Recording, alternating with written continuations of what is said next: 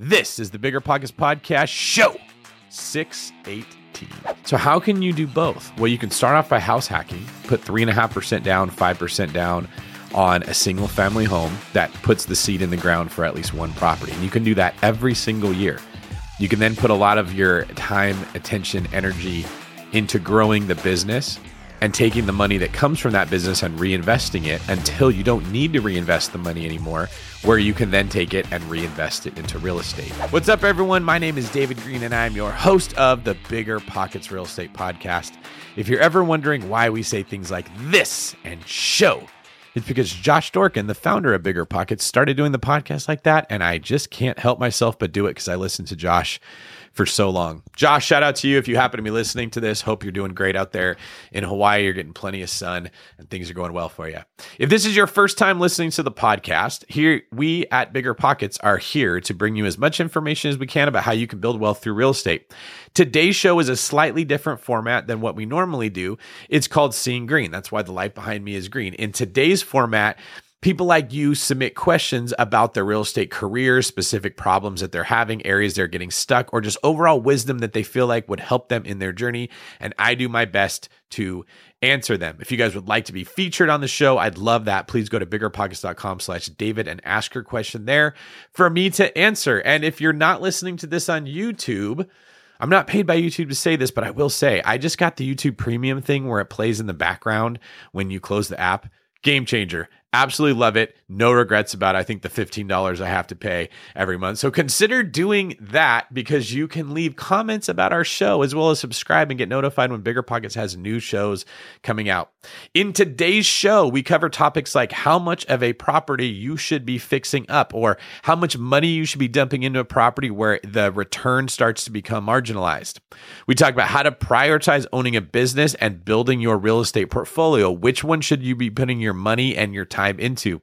We also get into how to evaluate the return on equity of a property. So at what point is your property not earning you enough cash flow for how much equity it has and how you should move that money around and more. If you guys listen all the way to the end of the show, you're going to hear the debate about if I should be wearing t-shirts or if I should be wearing collar shirts when I do these. So please chime in on that as well. Today's quick tip is listen to episode six twenty. It's going to be coming out two episodes after this where I interview Ed Milette. We talk about this concept of collective psychology, which is a tendency that human beings have to want to follow the crowd and do what everybody else is doing. But the best investors and the best business people do the opposite. They zig when others zag. In this market, with interest rates going up, with the Russia-Ukraine situation happening, with all these fears of, of inflation, many people make bad decisions out of fear, and there's a lot of fear going around. Inflation, in my opinion, is a reason that you should be buying real estate. But as people are seeing inflation happening, many of them are thinking they want to get out of the market for some reason. You're having a hard time finding deals, I'm sure. There's not as much inventory out there. What's better than low money down? No money down. Now through Rent to Retirement, you can buy a brand new construction, turnkey rental property for no money down. Wait, hold on. This can't be right. I need to double check with Zach, Rent to Retirement C E O. Oh, hey, Rob. Zach, how the heck are you selling turnkey rental properties for zero dollars down?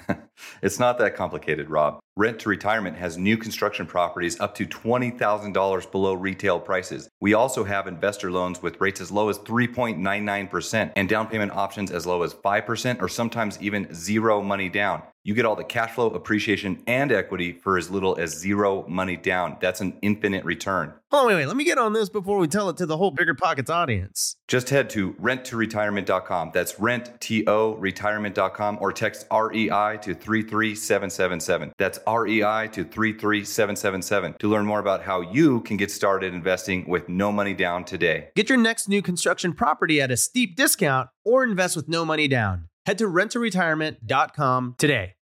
Finding rental property insurance has been a headache for the past few years. You know the feeling. You're scrambling, calling twenty different insurance agencies in a dozen different cities, struggling to protect your portfolio at the right cost. But I'm going to tell you a little secret that'll change everything. Veteran investors don't go through the everyday insurance companies. They just use N R E G. N R E G, that's N R E I G, provides insurance solely for real estate investors. They've built the largest insurance program in the country for residential tenant-occupied, vacant, and renovation properties. The best part? You can put all your properties on one insurance schedule and one monthly bill. And you can add, change, or remove properties without having to cancel one policy and purchase another. They insure properties from single-family rentals up to twenty-unit multifamily dwellings, vacation rentals, mobile homes, condos, and more. Trade catchy jingles for cash flow with insurance made for investors. Visit N R E G dot com slash B P pod to request a proposal. N R E I G dot com slash B P P O D. You've heard us talk about it before. High interest rates are crushing real estate investors, leaving even some of the best investors in need of funding now. But with today's liquidity crisis, who can fill the demand? With Fundrise, America's largest direct-to-investor alternative asset manager, you have the opportunity to. Fundrise's new opportunistic private credit strategy was designed specifically for this new market environment. Fundrise supplies high-demand bridge financing on high-quality assets with credit-worthy borrowers. Top real estate investors get the funding they need while you walk away getting paid a healthy interest rate. To date, Fundrise has completed more than five hundred million dollars worth of private credit deals with an average net interest of ten point eight percent, and they've already amassed a pipeline worth more than three hundred million dollars. Don't sit on the sidelines. You can take advantage of this unique window of opportunity while it lasts with Fundrise's new private credit strategy. Ready to start? Go to fundrise.com slash pockets to learn more. That's F-U-N-D-R-I-S-E dot com slash pockets. This is a paid endorsement for Fundrise. Past performance is not indicative of future results. All investments can lead to loss. So right now is a time to look for sellers who are getting scared, who are nervous, or who are following the collective psychology of the group that says you should sell because we don't know what to do. You might be able to find yourself a great deal by focusing on the emotional state of the seller, not just the asset itself as you see it online. Hopefully that works out for somebody. If you're able to pick something up in this market that you think is a great deal, I want to know about it. Tell me in the comments what you got and how so everybody else can learn. All right, without any further ado, let's get to today's show. Hey, David. I'm looking to begin investing with the goal of having enough wealth and cash flow built up to be able to support running other businesses. Uh, specifically, I want to start a farming business sooner rather than later. I'm concerned that I won't have enough capital to scale both my real estate and the farming business simultaneously, and I'm afraid that picking one business over the other would delay the other one significantly. Um, as somebody with multiple businesses and enterprises and looking to start more, I'm wondering how you decide where to dedicate your resources, your time, energy, and capital Uh, next going forward, and specifically wondering if you have any advice uh, about how I specifically can build my bridges effectively and efficiently. Thanks. Hey, Shane. Wow. That was a very good question. And I could probably spend the entire episode just answering that. So I'm going to have to try to keep this short. You're telling me that you want to invest in real estate, but you also want to invest in a business, and you don't think you have enough capital to do both, and you want to make sure that you don't delay either one. Here's a few things to think about. Businesses tend to generate more cash flow, and they tend to have more risk, as well as more time and energy put into them, meaning they're less passive. Real estate tends to generate wealth passively or more passively than a business does, but it doesn't always do it from a cash flow perspective. And when I say that, I mean the money that that asset is putting into your bank account every single month is what we're going to call cash flow. It's typical when you're first getting started to buy a single family home, a small multifamily, to make a couple hundred bucks a month of cash flow, which is frankly not very much money at all if what you're looking to do is try to fund a lifestyle or a business. Now, real estate does very well over the long term when it appreciates and you pay down the loan. Cash flow, in my opinion, is best used to make sure you don't lose a property. It's a defensive metric. You're meant to use the cash flow to make sure you can make the payment. And then holding it for a long time is what builds wealth. If you understand the strengths of both asset classes, real estate is very good long-term. Business is going to be better short-term. So if you're looking to create a business, you're going to want to have to go out there and generate some revenue, put some contracts together, find some way for that business to make money. Then you're going to hire people. You're going to train them. You're going to manage them. You're going to oversee your clientele. You're going to have to learn how to keep the books. You're going to do a lot of work, but if you do it well, it should produce more income. then real estate is going to be building you wealth sort of slowly and on the side. Think of it like planting a tree. You put the seed in the ground and it slowly starts growing, and you don't have to spend a lot of time worrying about that tree. In the very beginning, when it first starts growing, you got to pay a lot of attention to it, make sure that nothing goes wrong, just like with real estate. But once it's established, for the most part, you're not thinking about it. And business is more like crops. You're putting a lot of effort into tilling the soil. You're planting lots of seeds knowing that many of them aren't going to grow. You're going to have to uh, take weeds away and stop predators from coming in and ruining your crop. You're going to have to make sure it gets fertilized. What I'm getting at is there's a lot of work that goes into planting and harvesting a crop. It's not passive income. So how can you do both? Well, you can start off by house hacking, put three point five percent down, five percent down on a single family home that puts the seed in the ground for at least one property. And you can do that every single year. You can then put a lot of your time, attention, energy into growing the business and taking the money that comes from that business and reinvesting it until you don't need to reinvest the money anymore, where you can then take it and reinvest it into real estate. That's really how my whole situation works. I have businesses that I run because I don't want to depend on real estate to generate the cash flow to buy more real estate. It doesn't work great for that. Does it generate cash flow? Sure. But I can set up a portfolio that might generate forty thousand dollars, fifty thousand dollars, sixty thousand dollars a month in cash flow, or I can set up a business that generates that month with way less effort, way, way less effort. So I like to look at the strengths and weaknesses of both, and that's what I think that you should be doing, especially if your business is somehow connected to real estate. You mentioned farming. Can you figure out a way to buy a property that has a structure and improvement on it that you can use a thirty-year fixed rate to get that house? And it comes with a lot of land that you can then work your business with. Now you've got synergy between the two things, and there's a lot less effort. If you can't do that, you still want to look at growing your business to set off a lot of cash flow, saving that cash flow, reinvesting it into real estate.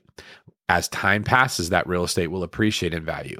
You can sell it, or you can do a cash out refinance to pull money out of it to either buy more real estate or invest back into the business. And you want to just kind of create this system of going back and forth between the two. Hope that helps. Best of luck to you, and make sure that you let us know how it goes. All right, next question comes from Josh Heeb in Columbus, Indiana. With the appreciation we have seen in real estate, return on equity has dropped significantly on a lot of properties. At what point does it make sense to consider selling and redeploying that capital? What other factors should an investor consider other than thoughts on return on equity? Josh, love the question. This is how smart business people think you're on the right path. For those that have never heard of this idea of return on equity, it's very similar to return on investment. So when you're calculating your R O I or your return on investment, you're basically saying how much money is this uh, asset going to generate? And then I divide that by how much money I have to put into the deal to make it work. So you have income divided by your expenses like down payment and uh, maybe any other costs, the closing costs, improvement, stuff like that, your rehab. And you get a number. That number that you come up with tells you what percentage of your initial investment you're going to get back every year. So a ten percent return on investment just means that every year I get back ten percent of what I put into the deal. Now, what Josh is referring to here is when a property appreciates very quickly, it can look like your R O I is going up because every year you're making more money than you were making the year before. So you had a ten percent return, then a twelve percent return, then a fourteen percent return because your rents have steadily been going up every single year. But it's very easy to assume that the money that you put into the deal is still how you should be looking at your investment. It's not anymore. If you're if you put fifty thousand dollars down on this house you bought, but it's appreciated to now you have three hundred thousand dollars of equity, it doesn't make sense to look at the money that you put in, the fifty thousand dollars five years ago or ten years ago. Now you have to say this asset is worth three hundred thousand dollars or I have that much equity in it. So if you take what the cash flow of that property is and you divide it by three hundred thousand dollars, you're going to get a way smaller number than if you just divide it by your initial investment. So what I recommend people do when they have an asset that's appreciating is to look at how much cash flow am I getting for the equity that I have in the house, not for the initial investment that I made in the beginning. And Josh, when you're asking me at what point does it make sense to redeploy the capital that you initially put into that property, it's when you want more cash flow or you want to make sure your equity is working harder. So let me, let me give you an example. If you had fifty thousand dollars you put into this property and you're getting a ten percent return on that money, that's five thousand dollars a year at a ten percent R O I. If that has gone to three hundred thousand, like I mentioned, okay, you have six times as much money as the fifty thousand dollars that you put in. But if you're still only making five thousand dollars a year, you could be making six times that if you could get a ten percent return on the three hundred thousand dollars that you've invested, which would be thirty thousand dollars a year instead of five thousand dollars. So that's when I think people should start looking. When you have significant e- equity in a property, you need to be asking yourself, is this actually working hard for me, or is my return on equity very low? A few other factors to consider, because it's not only about cash flow. If you own an asset in an area that's appreciating very rapidly and you believe it's going to continue appreciating, yes, you could sell it and redeploy it to get a higher R O I somewhere else, and you could make more cash flow, but you might lose money over the long term because you could be investing into a market with less appreciation. So one thing to consider is, do I think I can get the same appreciation or better if I move this equity from this property into a different one, or from this market into a different one? I like to look for that. I'm okay to sell a property that's appreciating to get more cash flow if where I'm going is going to be appreciating at the same rate or better. That's one of the awesome parts about long distance investing, is you can find the market that you think is going to do better, and you can buy assets there while selling them in markets that have sort of cooled off. You can sort of ride the train. Oh, there's not as much people moving to this area. Let me take it out, put it over here, and ride the next level up. Another thing to consider is the headache factor. If you sell this property and you move the equity somewhere else, is that new property going to cause you a lot more time and energy to manage than the one that you had? And the last thing I would say to consider is closing costs. Selling a property is not free. There's going to be closing costs that are involved with the property. So when that's the case, if you think, hey, I'd like to move the money, or I'd like to get out the equity, but I want to keep the house, consider a cash out refinance. That's where you would take money out of the property by getting a new loan on it, take that equity, go put it in a new market. That's exactly what I just did. I had my first four California properties that that I ever bought when I first started investing. They've appreciated a ton. My return on equity has become very, very small, but I don't want to sell them because I believe that the area they're in is going to continue to appreciate in both value and in rents. So instead, I did a cash out refinance, pulled out about a million bucks from those properties, and then put that into two new properties in areas that I also think are going to grow, where there's a value add. If I thought that those California properties were not going to continue appreciating, I would have sold them instead of refinancing. Thank you for that question. Uh, let me know if there's anything else I can answer by leaving something in the comments, and I'll see if there's anything that I didn't address that I can get to. How you doing? My name is D J DeBuno, and I am from the upstate New York market in the Capital Region. And my partner and I just founded our first L L C for real estate investing. My question is, what is the best way to find potential J V partners? And what are some good screening questions to ask to kind of filter through those J V partners? Thank you for that, D J. All right, this is a very subjective question, so different people can give you different advice when it comes to picking a partner. The first thing I'll say is ask yourself what your motives are. Do I want a partner because it brings emotional security, or do I want a partner because it makes business sense? In general, I tend to shy away from partnering with somebody for the emotional security that it brings. It always sounds good in the beginning. It always gets complicated later as two people or two groups of people, or maybe several groups of people, are all moving in different directions, and it becomes very difficult to keep everybody happy with each other and meeting expectations. So if I'm looking for a partner, I'm looking someone for a complementary skill set to my own, something they're bringing that I don't have. So that could be a brain that works differently than my brain works. It could be resources they have access to that I don't, that I can uh, use. It could be they have a team in place and I can use a team they already have. It could be connections that they have. It could be access to deal flow. There's a lot of different things that somebody can bring to the table, but they're typically going to be an experienced investor if that's the case. So to answer your question of what question should I be asking, if you're looking for someone that has a complementary skill set like I'm recommending, you should be asking how many deals they've already done. And this is the rub. The people who want a partner are typically doing it because they're afraid to do it on their own, meaning they haven't already been doing it. They don't have as much to offer because they're new. The people you want to be partnering with are someone who are bringing something to the table, but they're not emotionally scared because they've been doing it. And that's why I say don't do it for the emotional reasons. You end up getting a partner who doesn't have a track record, isn't bringing anything to the table, doesn't have resources that you can use that would make your enterprise more successful. Instead, I really recommend that you focus on what do they have that would make this business better. And then you ask yourself the same question. What are you bringing to the table that would make it better for them? And look for a situation that's a win-win for each of you from a practical perspective, not an emotional one. All right, we've had some great questions so far. Uh, I love the people that are, you guys are submitting better and better questions every single time we do one of these. If you'd like to submit a question of your own, I'd love you to. Please go to biggerpockets.com slash David, where you can do just that. At this segment of the show, we answer comments from YouTube that people have left on previous shows. Sometimes they're funny, sometimes they're insightful. Sometimes they point out something that I didn't even realize that I missed. So I like to share those with you guys, and I want to highly encourage you, if you're listening to this right now, go to the YouTube and leave a comment for me about what you liked, what you didn't like, what you thought was funny, what you wish I would have asked, whatever we can do to make the show better. The first question comes from Jenny Lee. Hey, David, I love this show and format. Every morning that I'm able, I watch an episode on YouTube and feel my real estate brain getting smarter. I appreciate the content and how you talk through your thought process. Side note, thank you, Jenny. That is actually something I intentionally try to do on the shows. I could just give people the answer when they say something like, earlier in the show, somebody said, what do you look for in a partner?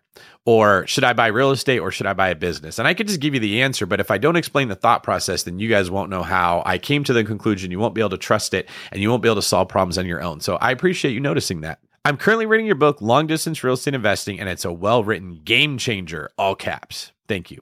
The collared shirt looked nice today. T-shirts are awesome too, though. That's because I've asked questions on previous episodes of how you guys think I should dress. I'm a Bay Area local, and I know the East Bay's weather is about to get real dry, windy, and hot, so it's a good thing you can totally get away with dressing California casual. One of my favorite parts about this podcast is how you always keep it real. It was awesome you even solicited feedback about your fit. My vote is that you keep on slaying in whatever you're most comfortable wearing. Thank you, Jenny. You said a lot of nice things and a uh, pretty lengthy response, but you avoided answering the question of if you think that T-shirts are better or collared shirts. So the debate remains. Do you guys think that I should be doing these dressed in a more professional manner or a more laid back manner? What do you think is better for the podcast, and what makes it easier for you to trust the advice? Jenny, thank you. You're a Bay Area local. Make sure you reach out to me. I'm on Instagram and everywhere else at David Green twenty-four. I want to get you connected to anyone else who is interested in attending a meetup or who lives in California, can go to david green meetups dot com and register to be notified there. Next comment comes from Sandra. T-shirt, David, with a smiley face. I really dig the question from Nicole. I'm also interested in the loan side of real estate. Learning policy and fine print and regulations to set up efficient systems is my jam. Thank you, B P. All right, so check one off for the T-shirt column. And from Cynthia Ibarra. Hi, David. I loved your show. You guys are the best. I would like to see more about second home mortgages. Thank you. Well, if you guys would like more information about loans, about mortgages, I'm happy to talk about it. I own the one brokerage, and so I've learned a lot about it with my partner, Christian. Submit us questions asking us how this industry works, what happens with loans, what affects interest rates, what you should be looking for. I may bring Christian on the podcast in the future to talk about kind of some of the stuff that he buys, that we buy together, and how the loan game works. So if that's what you're interested in, let us know in the comments and leave me a question about it at biggerpockets.com slash David. Hi, David. Thanks for taking my question. I'm a new investor. Uh, I joined BiggerPockets at the beginning of October twenty twenty-one and took the ninety-day challenge. Uh, I closed on my first rental just before New Year's.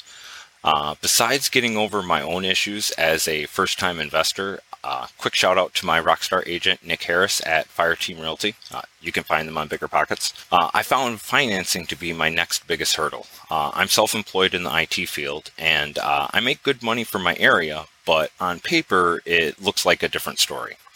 Uh, because of that, my loan terms were less than favorable. So my question is, should I put more focus on improving my financeability? Uh, and yes, that is a word. I checked.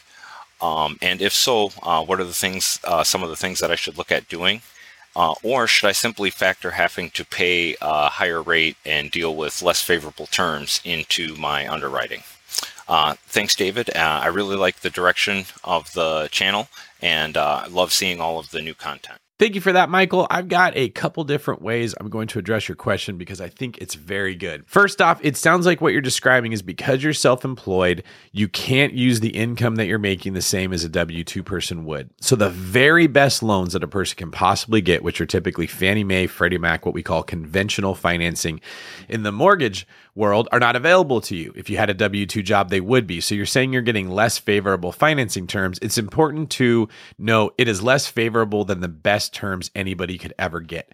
But in our world, that tends to be where we set our baseline, is these Fannie Mae, Freddie Mac government subsidized loans, which are the best that anyone could do, becomes what we expect. And anything higher interest rate than that or more closing costs automatically is like, oh, that stings. I'm not able to do what I what I wanted to, or I'm not able to get the rate other people would get. You're probably being offered debt service loans or other loans that use your income that is being claimed on your taxes after several years to get qualified. And you can get qualified. You can still get thirty-year fixed rate loans. You're just usually taking a hit on your interest rate because they're a little less safe for the lender who's giving you the loan. The thought with the lender is that, hey, uh, this person in a self-employed position is more likely to uh, lose their job or not make the same income. They're not getting the same security that comes from an employer. It's not like they're trying to punish people because they don't have a W two job. Just a W two job is considered in that industry, with all the data and the metrics they have of who's most likely to default, to be the safest bet. It's the same reason that when your credit score starts to get worse, your interest rate starts to go a little bit higher. It makes you slightly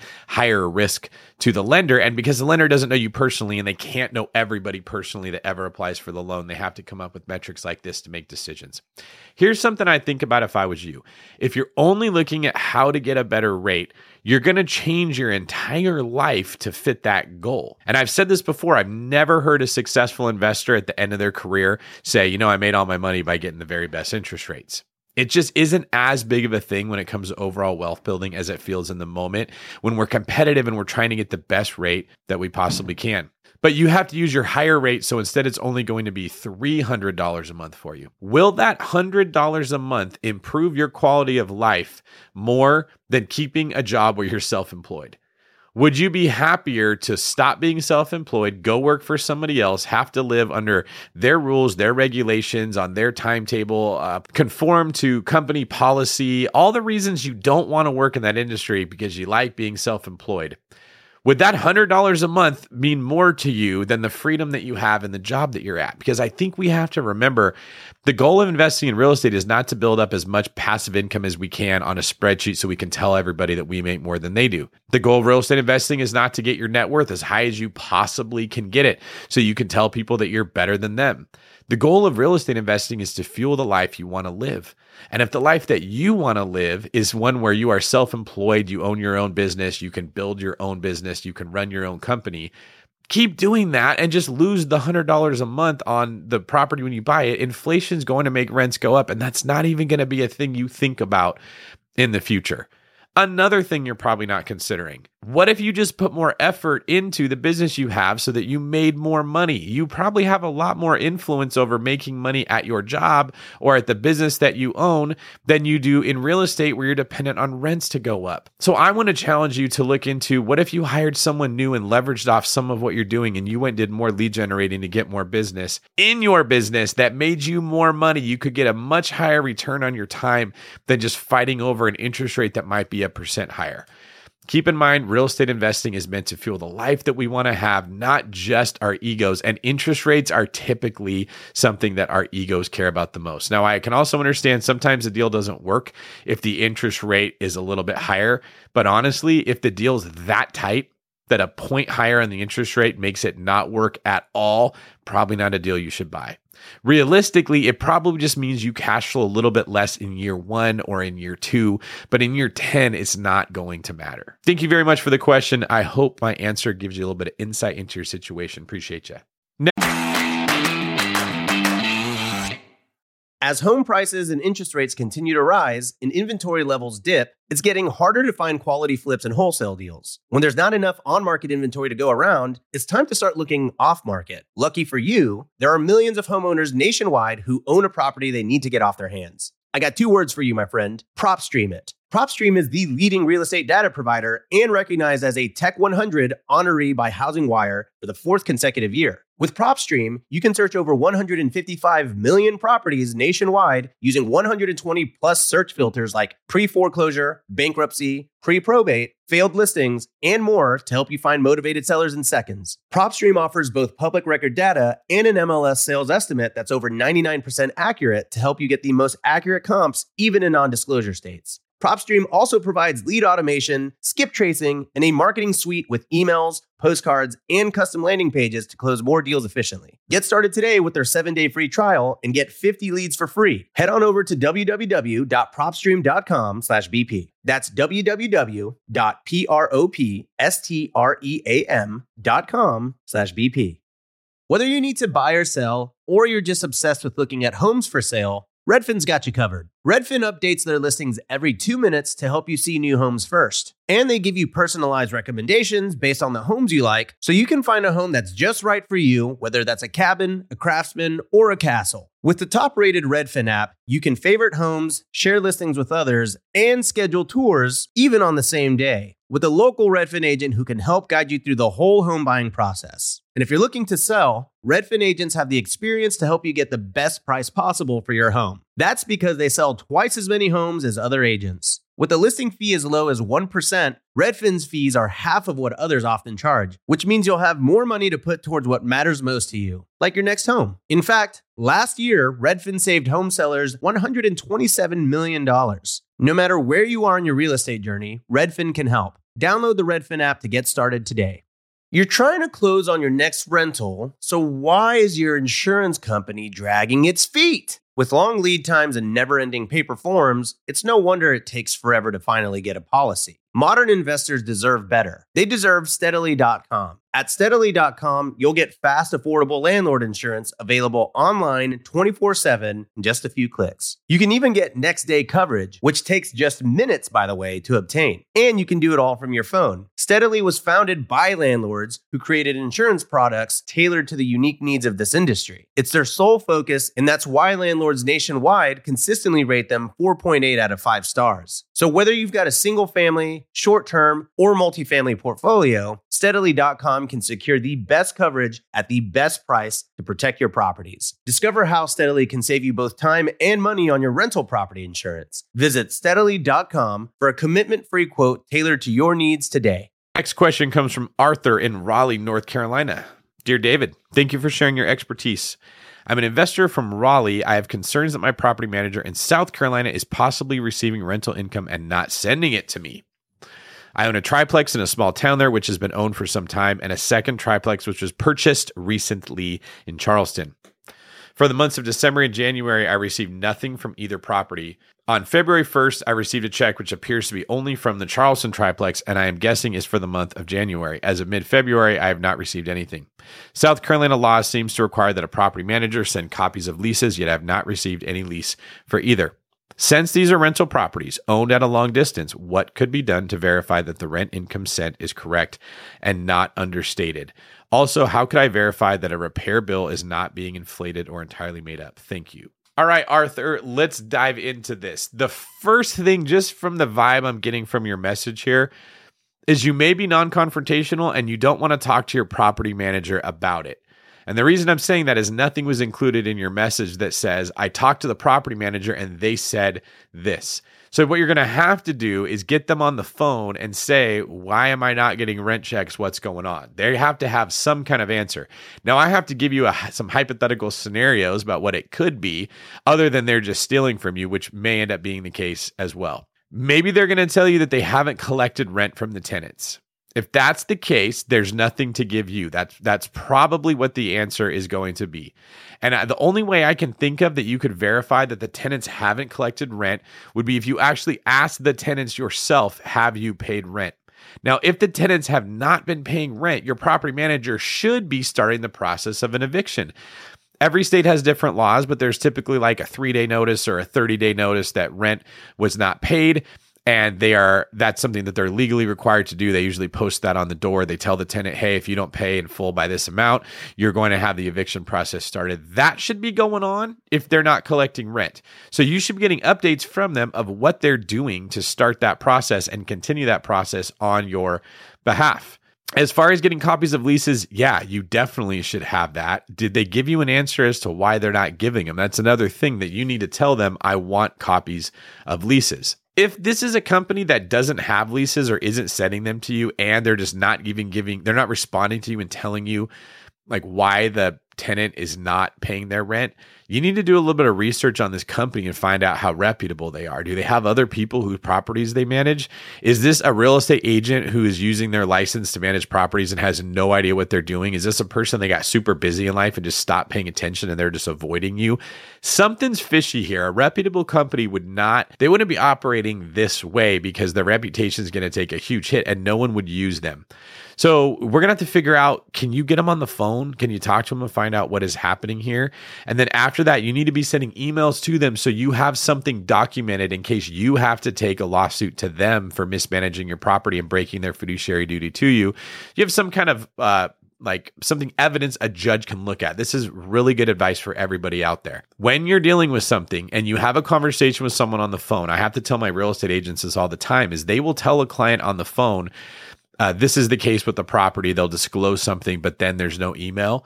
And they'll come to me later and say, hey, so-and-so's upset. And I told them this was the case. And I'll say, well, if you don't have a paper trail or an electronic paper trail, you didn't tell them anything. It doesn't matter what you said. And text messages are okay, but those are still not as good as like something that's written down or something that's emailed.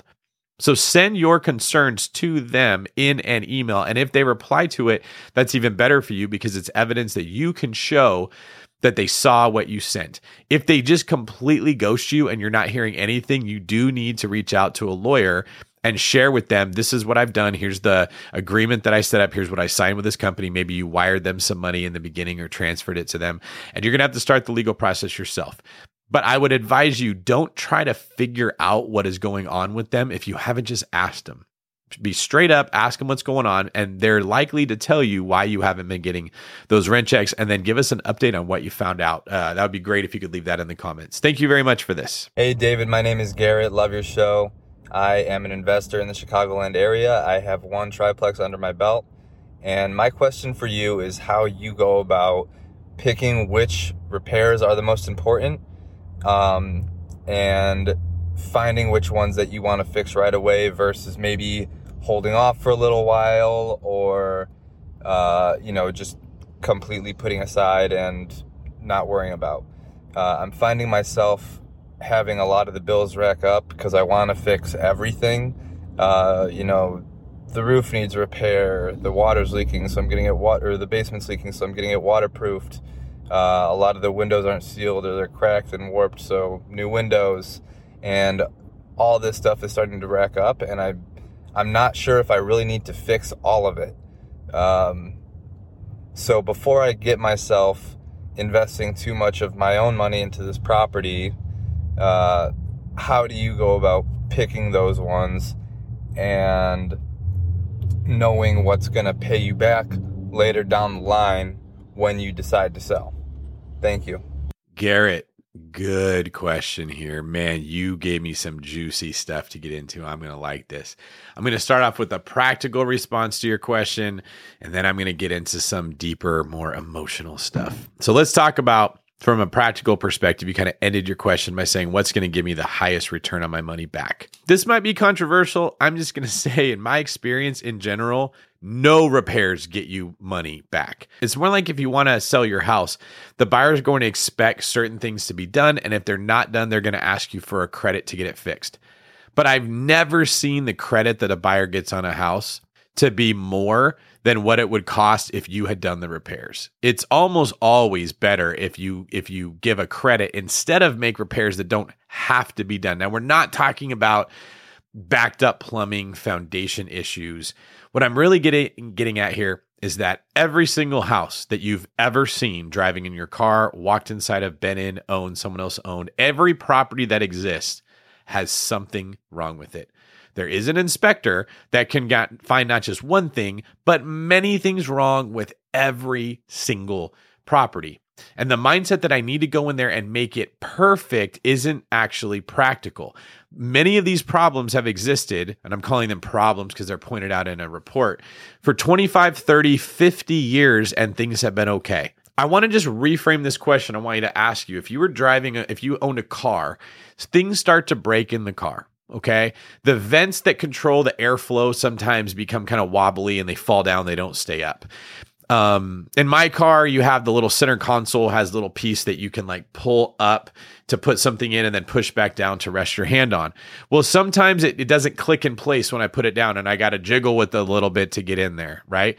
Does it affect my experience driving the car? Hardly nothing. However, if someone inspected my car, they would point that out and many other things. And if I thought it is my job to repair everything on that report, I'd be dumping tons of money into a car that isn't giving me a better experience. Real estate can work the same way. Do you need to replace the windows? Well, that depends. Is the dry rot so bad that the windows aren't working or it's becoming like a safety thing or a draft is coming in? Probably yes. Is it just like a seal that's broken in the window? Because I see that a lot. Like anytime you notice that home windows are fogged up, typically that's because it's a dual pane window and in between the two panes, they put a gas that helps to keep, it's like an insulation. Well, if one of the seals breaks on those two panes, the gas can leak out and condensation gets in, and that's what makes windows foggy. Does it mean that they don't insulate as well as they were originally designed? Yes. Does it mean that you need to spend forty thousand dollars to replace every single window in the entire house? No, it just means it's a little less energy efficient than it was before. Now, that's different than when the framing of the window has been completely corrupted by dry rot and it's falling apart. That's what I'm really trying to get at here. Don't look at it like I need to fix everything. Ask yourself, well, what's the purpose of fixing it? Electrical issues that are safety hazards, a leaking roof. Absolutely. At some point, you're going to have to fix those things, especially if it's a safety issue. So please hear me saying, I'm not referring to that. I'm referring to the fact that if you get a roof inspection, there's a guarantee they will find a broken tile, a piece of wood that could be replaced, like something that they're going to say, this could be a little bit better. That does not mean those things actually have to be replaced. Now, that's the practical answer that I'm going to give you. I want to dive deeper into this and ask you, is the reason you think you have to fix everything because there's a comfort you get from having a blank slate? Are you one of those people that likes to make a checklist and have every single thing done on it? Do you like to be at what we call email inbox zero, where you don't have any emails that are unread? Are you that person that if you have one notification on your phone, that little red dot, you have to clear it because it feels wrong? If that's the case, this is probably why your feelings are telling you that you need to do every single thing in the inspection report and fix the house. You don't have to live like that. What would be better is if you ask yourself why you're thinking that way. There's probably some form of safety that you think you get when you make everything perfect. And that's not how the world works. So if you can come and kind of reconcile with why you feel like you need to have every single thing done, your experience with real estate investing and ownership will get a lot better because a lot of the anxiety you're feeling is what you're putting on yourself, thinking you have to fix everything. So I'll sum this up by saying safety, health and safety issues, hazards like that absolutely need to be fixed. If it's something where someone could be hurt or injured, yes, that needs to be done. If it's something that just shows up on an inspection report, okay, I've seen lots of stuff. You have a five burner stove and one of the burners isn't working. Well, how many tenants are needing to use all four burners at exactly the same time? Okay. Like there are things that you say, hey, at some point I might want to replace that or fix that, but it doesn't have to be done right now. And know that when you do fix it, you're probably not getting any of that money back. It's just coming right out of your cash flow and you're not going to be improving the value of the property by fixing this small appliance. In fact, you're gonna have to fix it again because that's what happens is things like this break.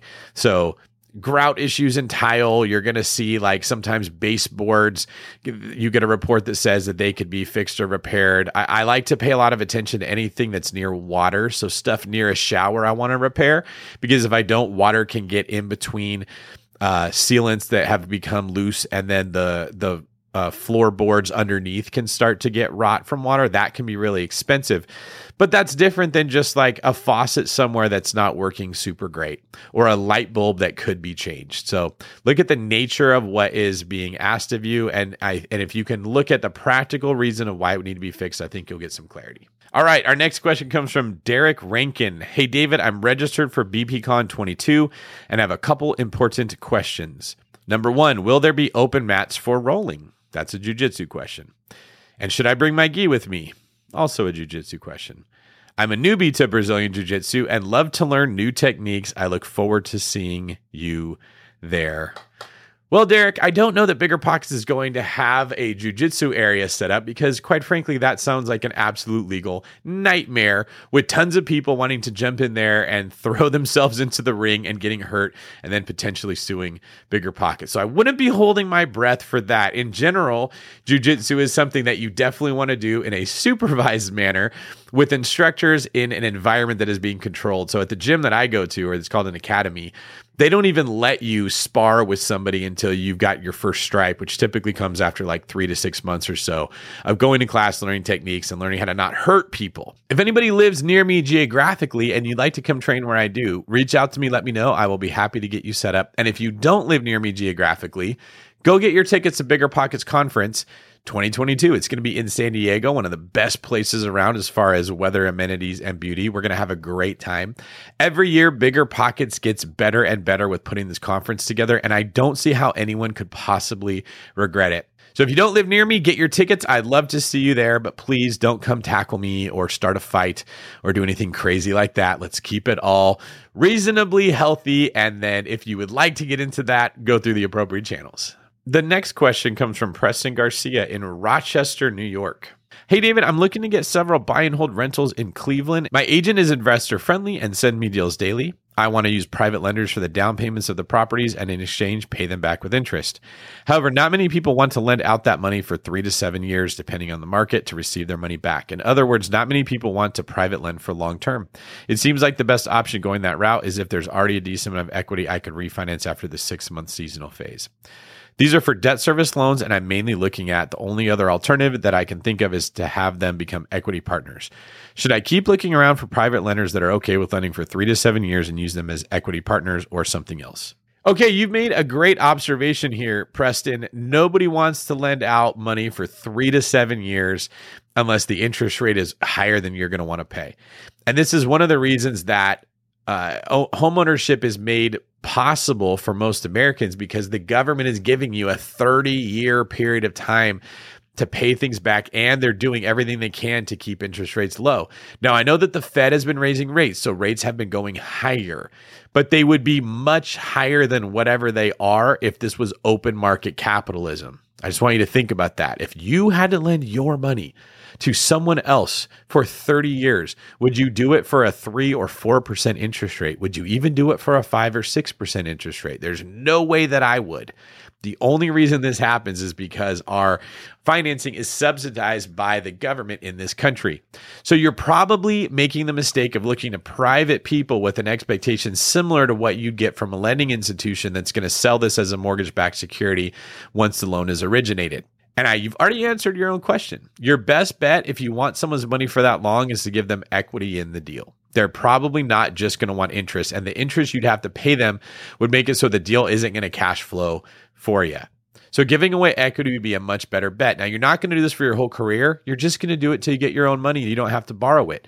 If you buy a couple properties, if you do it wisely, if you hang on to them, they're going to grow in equity. At a certain point, you can sell them, get the other person their money back, plus whatever their share of the equity was. But now you've got capital that you can now use to get into the game without having to borrow money from somebody else.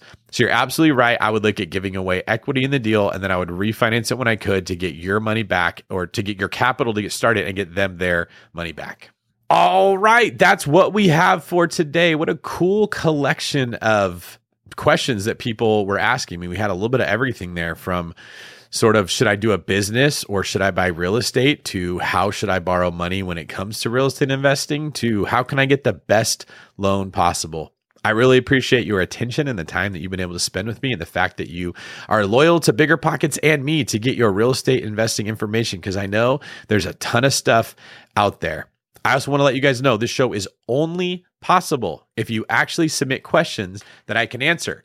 So all of you that want to D M me on Instagram to ask a specific question about real estate, probably not the best bet. I'm not going to get to it there. But if you go to biggerpockets.com slash David and ask your question, you are much more likely to get the answer that you like. If you guys would like to follow me on social media, see what I'm up to, communicate with me that way, you can find me at David Green twenty-four on Instagram, LinkedIn, Facebook, Twitter, pretty much everything on Snapchat. I am official David Green, and there's an E at the end of Green. And then you can follow my YouTube. It's David Green Real Estate. So youtube.com slash David Green Real Estate. I'm making content over there as well. Thank you guys. Make sure that you subscribe, like, and share this episode on YouTube. If you're not watching over there, it's cool because you get to see me. I do little things with my hand. You see the light that's behind my head. It's a different color when we're doing Seeing Green than when we're doing the regular podcast.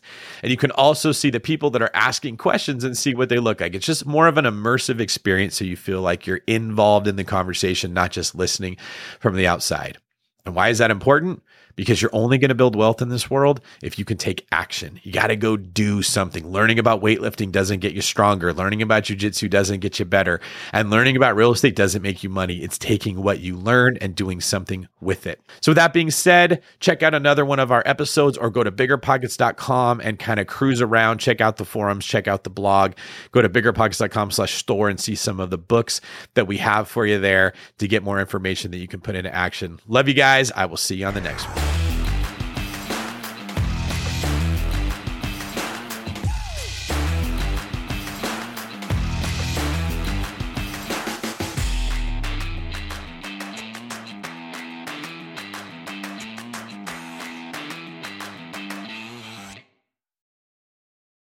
The market is changing and finding your way can be tricky. Rates shift, headlines whirl, but your goal hasn't changed. You want financial freedom, and the best investors know it's not about timing the market, it's about time in the market. If you're ready to get into the real estate investing game or take your game to the next level, finding an investor-friendly agent is your next step. With BiggerPockets Agent Finder, you can find the right agent in minutes. Just head to biggerpockets.com slash deals and enter a few details about what and where you want to buy, and bam! Instantly match with an investor-friendly agent who fits the bill. These local market experts can help you navigate the neighborhoods, analyze the numbers, and take action with confidence once and for all. This free resource is only available at biggerpockets.com slash deals. Get an agent, get the deal, and get closer to financial freedom at biggerpockets.com slash deals. That's biggerpockets.com slash deals to find your investor-friendly agent today. The content of this podcast is for informational purposes only. Past performance is not indicative of future results, and all hosts and participant opinions are their own. Investment in any asset, real estate included, involves risk. Use your best judgment and consult with qualified advisors before investing. Only risk capital you can afford to lose. BiggerPockets L L C disclaims all liability for direct, indirect, consequential, or other damages arising from reliance upon information presented in this podcast.